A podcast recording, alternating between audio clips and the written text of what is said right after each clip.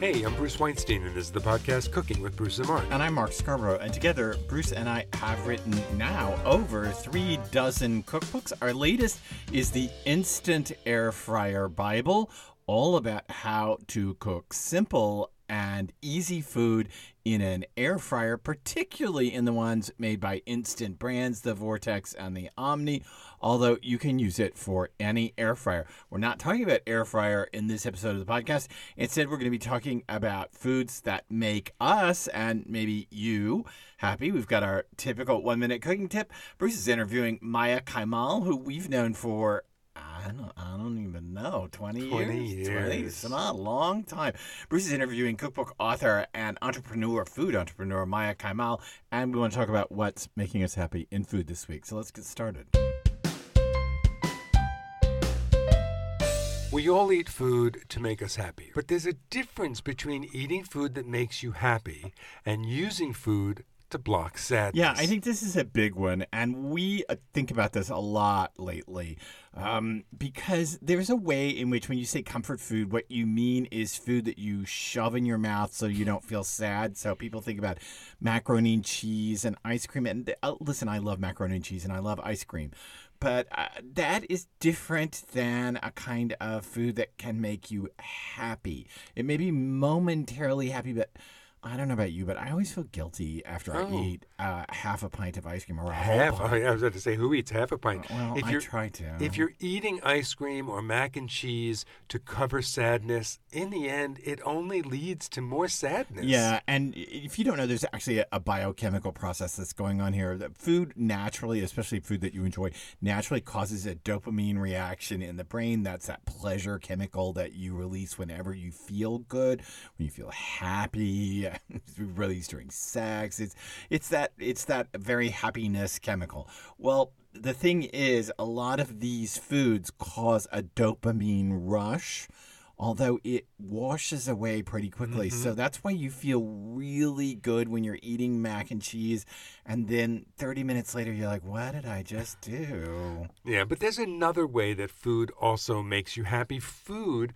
flavor, smells, all of that brings on sense memory. And Yep. if you're not familiar with sense memory, it's when you smell something or you taste something and you immediately have this not only memory of being at the place where you may have first tasted it, whether it's your grandmother's right, house right, or right. at summer camp, but you actually physically have that same feeling you had when you were there. You can imagine being there. It almost like time travel, right? Yeah, yeah, yeah, yeah. And what we would like to do is we would like to encourage you to connect with the foods that make you happy and foods from your past that make you happy. And here's one for me when I was a kid, I grew up in a very uh, stereotypical middle class, mid 20th century family. And we didn't have a lot of money. We had all the money we needed, but we didn't have a lot of money. And so we ate out once a week. And my parents had this thing that I got to go along with them, or when my brother came along 11 years after me, we got to go with them, but still, I got to go out with them for dinner basically whenever they went out to eat. So we would eat at the steakhouse in Dallas, Bavarian, Bavarian with an O because it was a steakhouse, get it? Bavarian Steakhouse. And we would go to Bavarian Steakhouse. And at the end of the meal, we would always split the apple dumpling, and it was, you know, the the the baked apple wrapped in pastry with the whipped cream all over it. And I swear, I can. Uh, there's something about that that I just can taste it, feel it, know it. When I have apple dumplings, I'm like, oh, Mm-hmm. You're a kid again, and That's you're me in as a- kid, and I'm splitting it with my parents. And And, you're a happy place. It, that puts you in a really happy place. Now that's true. Not all sense memories are happy, right? We can No. we can eat something or smell something that triggers a bad memory, but mostly when it comes to food, you're talking about good memories, right? I mean, mostly. Mostly. I mean, I, I didn't grow up in a house where I was forced to eat things. So if I didn't like something, I didn't have to eat it. So there are very few bad food memories for me. It's Yeah. not like, you know, you're going to sit here and eat that until it's gone or and you sit there for a week because you're just not eating Yeah, it. we, we, we, we've talked about this. Um, Bruce grew up in a not kosher but Jewish home in New York City. And he has a very different relationship to bacon than I do. I grew up in a home where bacon was a twice to three times a week thing. So when bacon is made, I do not feel the need to eat every piece of bacon and not leave any leftovers. I'm like, oh, it's bacon. But Bruce has a kind of unbelievable overreaction. Well, I bacon. do. I love bacon, but when it comes to trafe from pork, the food You that want to explain what triggers trafe is? Trafe is forbidden food, right? So in a kosher home, that would be all pork. That would be all shellfish, fish that don't have scales and Mollusks. fins, mollusks or trafe. And animals have to be ruminants and they have to have cloven hooves. Yep. So pigs don't fit that category. So you don't eat pig if you're kosher. But you'll be glad to know that giraffes do. It's so good. So, So can- there you go. you can make a giraffe for Passover. Excellent. Excellent. Go ahead. Um, so the food that I have a sense memory of that is incredible is smoked ham. And the mm. reason that has mm. a sense memory for me, the mm. first time I ever tasted it, oh, I was maybe 11 or 12. We were visiting a cousin on Long Island in Stony Brook. And we were there with my grandmother who didn't keep a kosher home because my grandfather liked to eat bacon, but her idea of kosher was a separate pan for the bacon. but she did order all the rest of her meat from a kosher butcher. So we go out, and it's his family, right? It's my grandfather's family we're visiting. We walk in. The intellectuals from They Kiev. were they were from Kiev. They were they were your rich, educated intellectuals from Mm. from Kiev. And there was a smoked spiral sliced ham in the middle of the table for the buffet. Now, I was like, what is that? Now, my grandmother like blanched and became horrified, and I think she, in my mind she had a seizure, but I know she, She didn't. did not have a seizure. No, but she did have a fit. She threw a ten- Didn't, okay, your grandmother made bacon for your grandfather. It didn't matter. It wasn't ham. Ham is the most Christian of all your animal products. Well, probably. I don't know. more than we all ate bacon. All my friends ate bacon, but nobody ate ham. Ham was No, I- Jesus. I ham don't- was Easter. Ham was the Was resurrection. Jesus. It Well- is. well, yeah, that's mi- true. If you're eating ham, you might as well put a cross up in your living room. I mean, it's just. yes, well, that is all true. that is all very true. So that was However, my I don't have this relationship with ham. Well, my either. mother and grandmother were so angry, and I went up and I tasted some of this forbidden meat, and oh my God, I was I was then angry. I was so angry at my mother and grandmother for not introducing me to smoked ham before this, because quite honestly, they didn't introduce me to smoked brisket Well- either. I didn't learn that till I met you, Mark. Okay, so uh, now uh, it's my turn, and I'm going to say something about my childhood. When I was a little kid, I used to be taken over to my grandparents for babysitting when my parents sang in the Christian church choir, where they were probably serving ham and bacon during choir practice. So um, my parents went to choir practice, and and um, I would be dropped off at my grandparents, and it inevitably happened that my grandmother would make a frozen Pepperidge Farm turnover, and we would sit in front of the TV, and these are console TVs with tubes. We would sit in front of the TV with tray tables and eat uh, turnovers with ice cream, with vanilla ice cream scooped into the hot centers. And I still to this day, occasionally I want to go get a turnover because it's just. It's part of I don't know. It's in, it's woven into my DNA at this point. Yeah. I want that because it reminds me of being that little kid at my grandparents with the tray table, and I'm sure my feet didn't even touch the floor. And I was so excited to get my turnover and watch. Here's how old I am, Red Skelton. so that's how old I am. Nobody So- knows who that is. No, no one listening to this knows who Red Skelton is. Well, by the time I was in college, um, my taste had changed, and I, I had made some friends who considered themselves foodies, but I don't know that we'd still consider them foodies.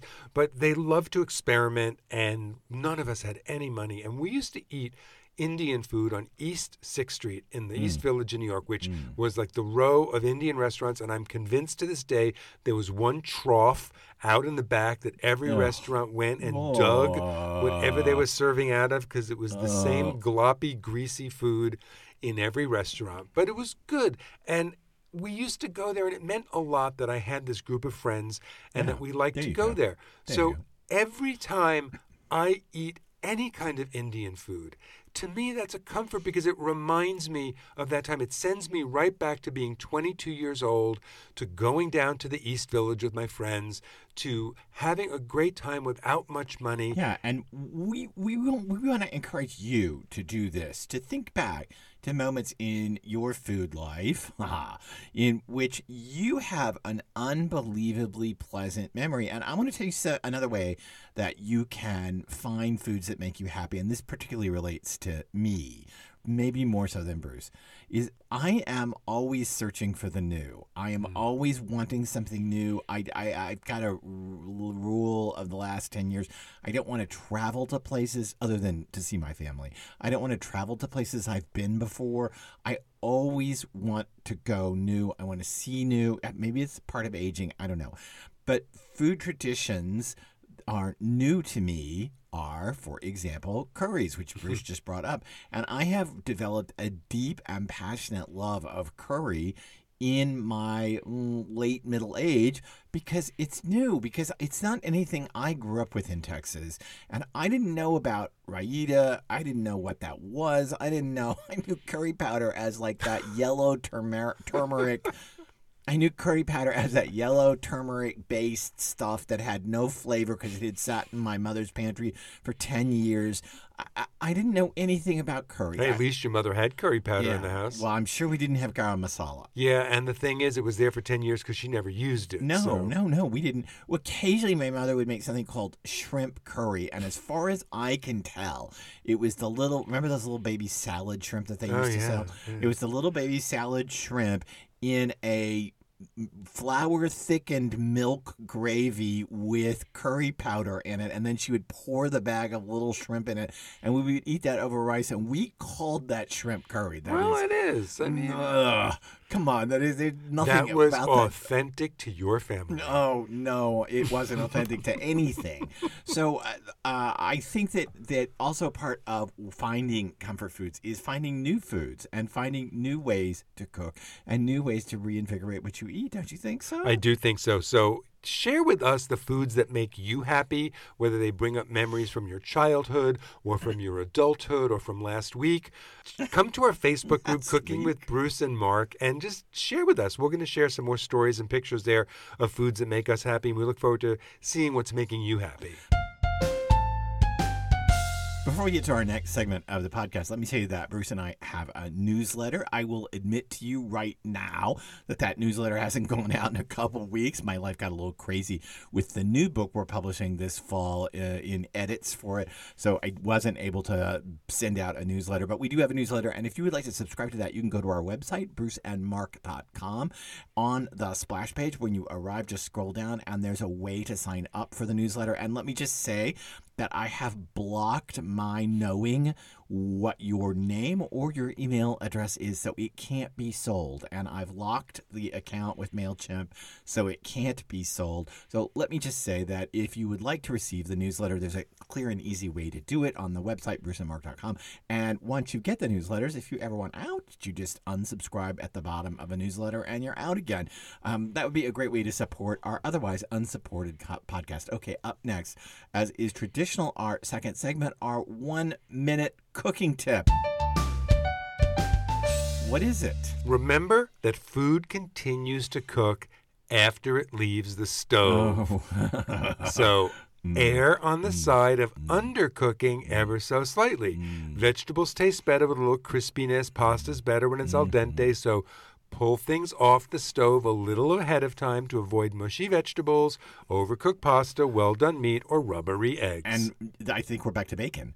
Bacon, bacon is a prime candidate for something that continues to cook off the stove. And I in, in don't fact, like it to be shardy. No, I don't either. And, uh, but I don't like it to be limp either. But when it comes, even when it comes out of the grease and onto a plate or a paper towel to drain it or however you do it, when it comes there, it's still hot and it's still cooking a little bit. Still little frying. bit. Yep, it's still sizzling. If it's still sizzling, it's still cooking. Yeah, it's really important to remember that you take things off just slightly before you think they're done. Up next in our interview segment of the podcast, Bruce interviews our longtime friend. It's hard to believe we've known her that long. Our longtime friend, Maya Kaimal. She owns a food business, but as well is a cookbook author. And she's talking about her brand new book, Indian Flavor Every Day. Today, I am speaking with Indian food expert Maya Kaimal. I met Maya 20 years ago when she wrote her first book, Savoring the Spice Coast of India.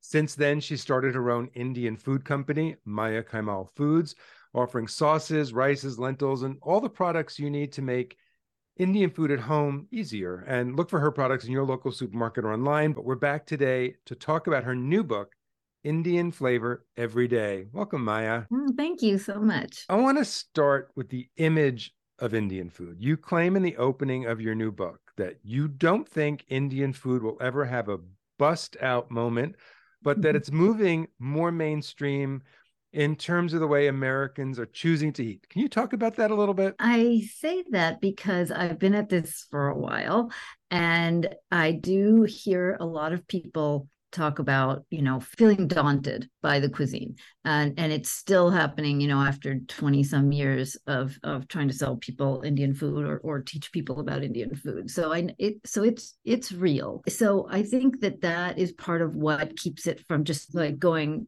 huge and mainstream for people. There's the in- intimidation factor and the seasoning is you know it's very it's it's full and bold and it doesn't have sugar in it like some other southeast asian cuisines that makes it a little kind of easier to love it's mm-hmm. like thai food you know is, is just as spicy but it's you know but there's palm sugar and other you know and so it's it's a little easier i think on the western palate so so indian food has tons to offer but it's just getting people to see that that in fact it actually really fits what people desire right now, which is low sugar, which is plant based protein, which is flavor exploration. So, you know, so I think it continues to gain a following more and more all the time.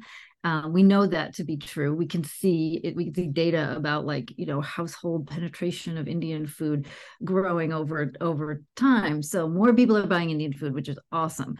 So I'm just going to keep plugging away at trying to help people fit it into their lives. Well, you've been helping bring the flavors of Indian foods to American tables for years with your line of sauces and your Indian ingredients. But your new book, Indian Flavor Every Day, is not about shortcuts. Um, so, how do you address mm-hmm. the fact that so many people find Indian cooking to be so intimidating? Yeah, I mean, it's, I get it, right? It is it's involved to make Indian food from scratch. There's a spectrum, you know, it can be like super, super complicated, or there's there's kind of a, a slightly simpler end of the range. So I try to focus on that part of the range, right? It's like, you know, maybe you just need a couple of ingredients like you only need some turmeric and cayenne in your brussels sprouts with a little bit of ginger you know like how do indians simply do some of their their dishes their dals their their vegetables? But i also think that breaking it down is important like where the flavor comes from right? Like you know showing people that you can master a couple of techniques and then you kind of know where you're going. And that's the thing about cooking right? It's like when you start to cook, you kind of want to know where you're going. Mm-hmm. And those, that's when you don't need a recipe and you just kind of, you can just flow and uh, most people can't flow with indian food that's what i'm i'm i'm attempting to help with is that you know if you if you know that by popping some you know mustard and cumin seeds in hot oil you're going to end up with this really beautifully flavored oil and then you can build on top of that and and you've done something simple but yet like you know really additive to your cooking. So that's that's where i'm going with it is like get master a few techniques and then it's it won't feel as intimidating. Yeah we're going to come back to that technique of popping those those seeds in the oil because that is very similar to what happens in european cooking where you saute onions and garlic as the base of everything and what you're doing here are taking whole spices and frying them in oil before you begin Yeah, exactly. It's and and then you start, you know, layering on top of that, but that that's the beginning point and and that's kind of a real trademark of Indian cooking that you just you don't see in many other cuisines. Well, I'm going to jump right to that then. You this is something you write about in the book called tarka, which mm-hmm. involves mm-hmm. the spices and the oil, and you say it can be a first step in a recipe or a last. So tell me in more detail what is it and how important is it to creating authentic Indian flavors? It's very important to creating authentic Indian flavors. You know, each region will put slightly different things into their tarka. I was raised on a lot of South Indian cooking. So it, there it's they'll use like maybe coconut oil or some kind of an oil and they'll use mustard seeds and curry leaves and dried red chilies. And that's that's a south indian tarka. But in the north you might start with ghee and use uh, cumin seeds. Anyway um, probably putting a little uh, maybe some turmeric and some cayenne in at the or some red chili at the end. So you know they could it, it shifts in flavor. But the point about it being either a first or last is um, kind of key because the it's a first step when you're making more of a dry curry right? So you need to stir fry your ingredients in in something. And it's a last step when you already have something saucy right? And so it could be a dal it could be like a south indian coconut milky stew um, and then you're going to heat that oil in a separate vessel and then drizzle it over kind of like you would drizzle olive oil in you know an italian food right? It's just a it's that finishing touch. And what you've hopefully done is put curry leaves into that oil where they get to just like bloom with flavor and and that just adds an incredible aroma to the dish. Let's talk about curry leaves for a second. Mm-hmm. Everybody mm-hmm. knows ginger, garlic, cilantro, and chilies as being integral to Indian food, and they're readily available. But what is a curry leaf? And what can we do if we can't find fresh curry leaves where we live? Yeah, so fresh curry leaves are they grow on bushes in Southeast Asia, and most people in especially the southern part of India, it's more tropical and it's sort of you know like green all year round they yeah just kind of go in the backyard and pull some off a bush and you know strip them off the stem and and they're amazing. And they're um they're part of the citrus family and there is a little bit of a citrus kind of note to them kind of a little i don't know i think a little bit grapefruity or you know a little a little bitter but um herbaceous too. But and they're rather they're stiff but not as stiff as a bay leaf so the best way to get the flavor from them is to is this dropping them in oil and letting them letting that flavor diffuse into the oil. You can use them fresh too, but you get more from them when you when you capture their essence in the oil. It's a very distinctive flavor and and smell, particularly of, of South Indian cooking. And you know what? If you can't get it, it's fine. It, it won't taste. It won't have that next layer of flavor. But growing up, we never had fresh curry leaves. My father's from South India. That he would use bay leaves, and you know, like one or two, or not a ton, but you know, just for like a little more flavor to the oil. So per, you can make delicious food without them, but it will just be that much more kind of exciting mm-hmm. if you can find them. And you know, they're starting to be available in some health food stores, even like specialty stores. We have one here in the Hudson Valley called Adams, and they're starting to, you know, it's like an Italian family, you know, I don't know if it's Italian, but it's a it's like a family kind of chain, small chain of of nice upstate markets and they are carrying carrying curry leaves. So um, I would say ask your ask your grocer, you know, if they would stock them, and um, and they just might because they are available. So Indian food also has a reputation of being dairy heavy, and mm. most of the recipes in your book are dairy free or can be easily adjusted. And do first of all, do you agree with that statement that Indian food is dairy heavy? Because you're you're giving me the shake of the head, like you don't believe that. Well, okay so here's the thing. This is this is back to this uh, there's a real difference between north indian and south indian and that okay. that you know and those are incredibly broad subject headings right? Which are so much more nuanced than that um that it's not really fair to just divide the country into two. However it is true that in the north like the climate wise and um, landscape wise like it's better for raising cattle like it's you've got more open plains and you know they're they're raising as we know indians don't prefer to eat beef but they use you know they will use the cow for all the things that the cow can produce for them. You know it's like getting you know ghee and obviously milk and cream and yogurt and paneer. Like there's just so that's very much very important in north india.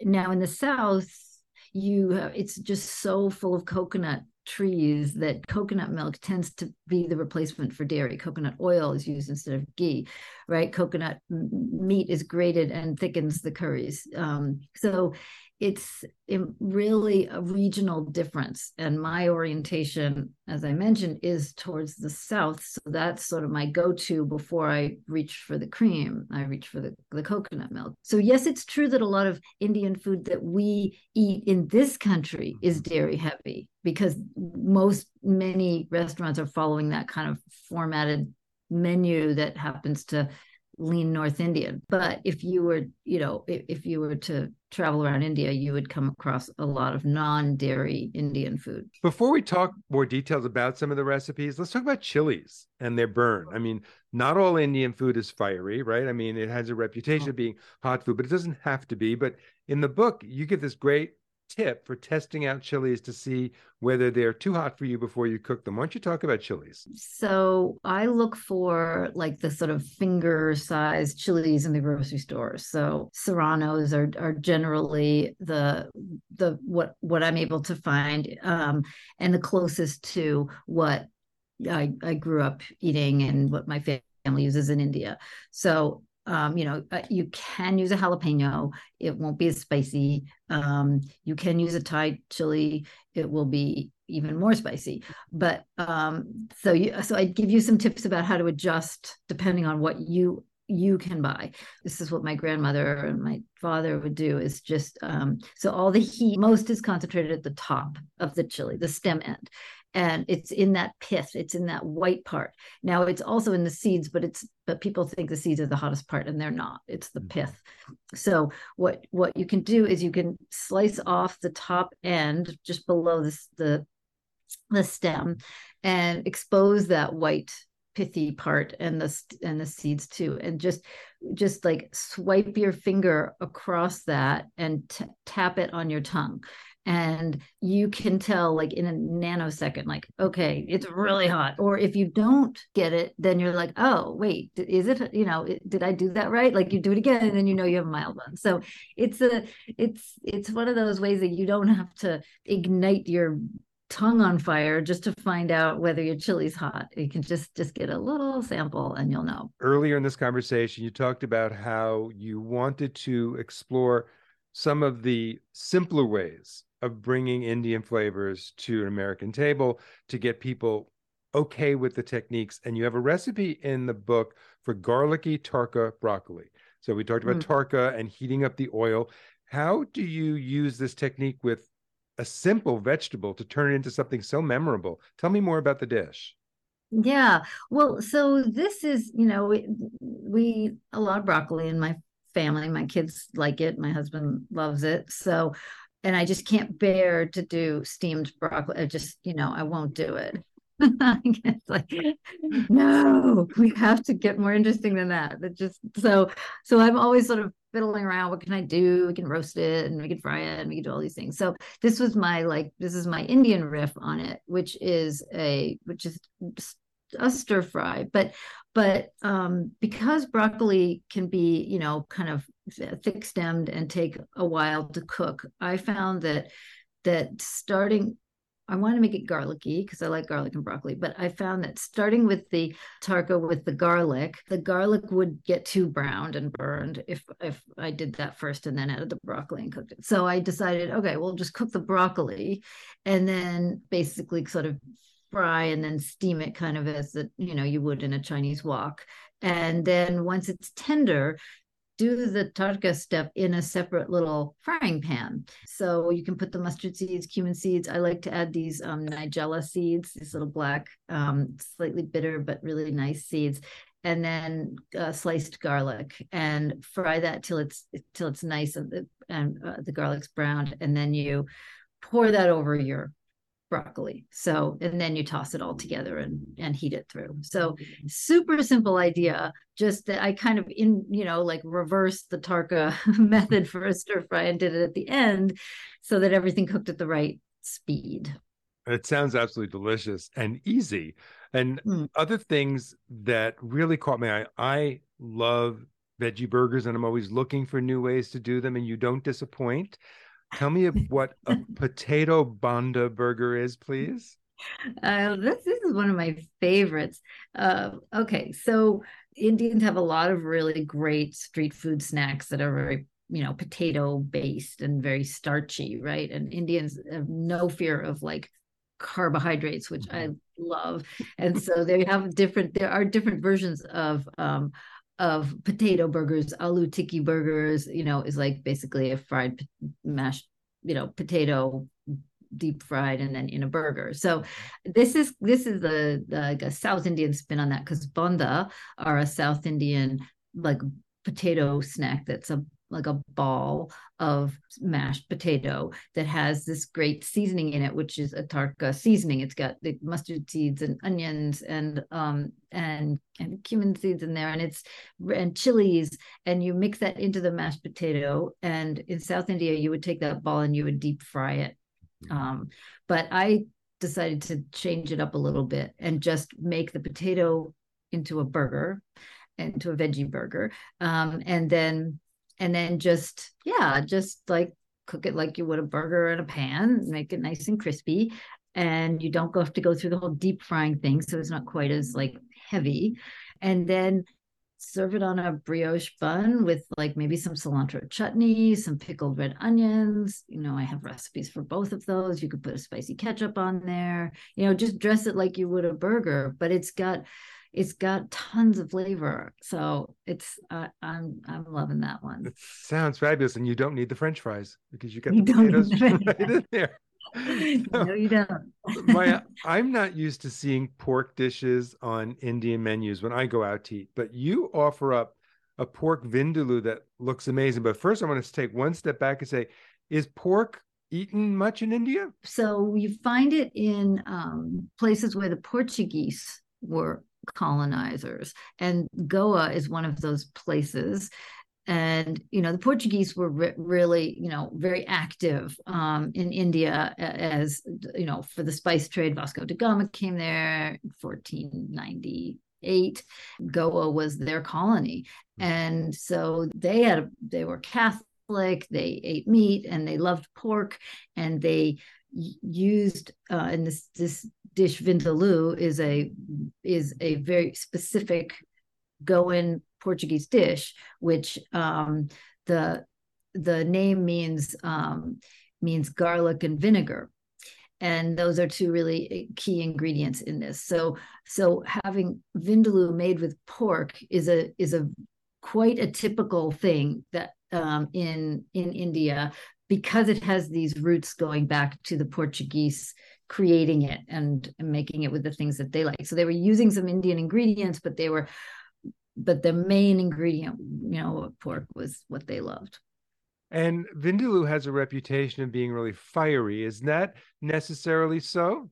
Yeah, hot and sour, um, the two because of the vinegar. It's also like so not not just pure heat, but kind of a complex heat. Um, so yes, lots of chilies, different forms of chilies, fresh chilies, cayenne, dried chilies, black pepper. So you have like a, a really nice layered heat effect from vindaloo. But yes, it is. Yeah, I mean, any it should. In my opinion, the heat should never be out of balance with the other things, but just um, because you have the sourness, it can take more heat because those play off each other really nicely. And you have a lot of desserts in your book that are not terribly traditional Indian sweets, and you discussed that in the book. And they're more a fusion of Western style desserts with an Indian flavor. I found them fascinating. What are your two favorites and why? Mm, yeah, yeah. This was a fun chapter to work on because I I mean, I like Indian desserts, but I know they're they're on the sweet side for a lot of Americans, and they're you know texturally uh, you know different and sort of like sugar syrups and things like that. It's um, they don't resemble American desserts, and so um, uh, which is fine. But I wanted to find some things that played with Indian flavors but resembled American, you know, more um, familiar formats. So, because um, this is how this is what I like to serve at a dinner party is like something that you know, yeah, is a little bit recognizable but a little bit Indian. So. One of my favorites is the coffee pot de creme, the um, South Indian coffee pot de creme, because if you've ever had South Indian coffee, it's really like del- so delicious. It's very rich. Um, it's sweet, and they make the they put chicory in it too, but it enriches the flavor a lot. It gives it almost like a chocolatey edge. That's South Indian coffee. So you can actually buy Cafe du Monde coffee and use that for this recipe to create the the coffee um, essence. And then we add a little cardamom too for another Indian layer.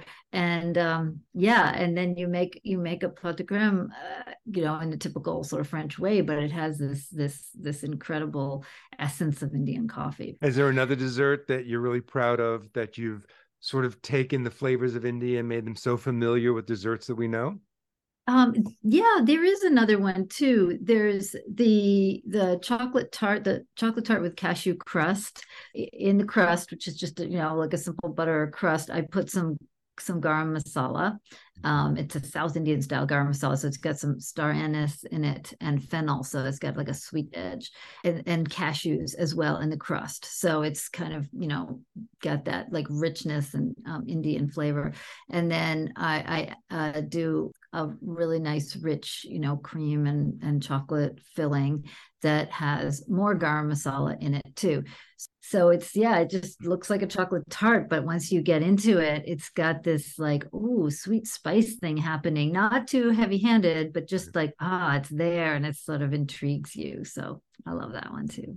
Wow, that sounds absolutely delicious. Everything in this book um, is going to make people who read it want to eat more Indian food, and you're making it more accessible. And thank you for that. Maya Kaimal, your new book, Indian Flavor Every Day. It is just a beautiful book, fabulous recipes. Thank you for spending some time with me talking about it today. Thank you. It's such a pleasure. Well, I love yeah. I mean, what do I? What do you want to say about Maya? I don't know. I mean, uh, she, well, she's articulate. She's entrepreneurial. I have to have her and her husband over for dinner. I know. I'm not making them Indian she's food. She's kind of the whole package. I mean, yeah. she's aggressive, entrepreneurial, businesswoman cookbook author. It's kind of amazing. Yeah. It's a great story that she's got. And um, I love that book. So before we get to our last segment of this podcast, let me just say that it would be great if you could rate and subscribe to this podcast. If you rate it, you drop right down on the Apple, Google, um, Spotify menus. You can find out how to give it stars. can I ask for five? Five would be great. And if you drop a comment, that would be fantastic. Even just nice podcast or really enjoying it. Thank you. It really helps. It's a way to support this otherwise unsupported podcast. As is traditional, our last segment What's making us happy in food this week? Canadian ice wine. Yum. We had some wow. friends over for dinner. That's uh, so specific. Well, last week we had some friends over for dinner, and one of our friends, her kids, one of her kids lives in Toronto. And so every time she comes home, they stop at duty free and she gets all these bottles of ice wine. Toronto. Wait, stop. love Toronto. Bruce and I spent some time. Is Toronto making you happy in food this week? Oh gosh, no. But I not what I was to say. But Bruce and I spent some time late last year in Toronto, and we ate ourselves into oblivion. If you want to have an excellent food trip, let me recommend Toronto. Okay, so ice wine. So she brought this bottle of Inniskillin to have uh, after dinner with. I had made a prime rib for dinner, and I made Mark made three pies for dessert. I did. And I opened this Inniskillin, and it was absolutely delicious delicious. Um, in fact, Passover is coming up, and I was making haroset for Passover, and I put a little splash of this Inniskillin that was left into the roaster because you have to put some sweet wine. So it is a delicious thing, and it's making me happy. And you're listening to this. It was recorded before Passover. Oh, yeah, Passover's done. After Passover, but there you are. That's, Rosh Hashanah is coming. That's how we record them. What's hap- making me happy in food this week is a recipe from Maya Kaimal's book. It's a it's a recipe that I picked out of the book when Bruce got the book, and it's a recipe for ground turkey and sweet potatoes and peas. And we had it. We actually had it twice this week. We had it one night, and then we had it for less leftovers. And um, this is here's a shocker for you. We had it over white rice the first night and brown rice the second night, and I liked it over brown rice even better. Yeah, I did rice. too. Well, I made it over basmati rice the first night, and basmati rice is delicious and Mm-hmm. it's lovely. Uh, it's a very dry rice. It's very long grain. It's sweet. Your Pakistani basmati is Yeah. super long grain. And then we had it the second night over a medium grain brown rice, which the texture is not as dry. It's almost chewy, Mm. um, and it's really delicious. Not as sweet. So the sweetness of the curry balanced so beautifully with the brown rice.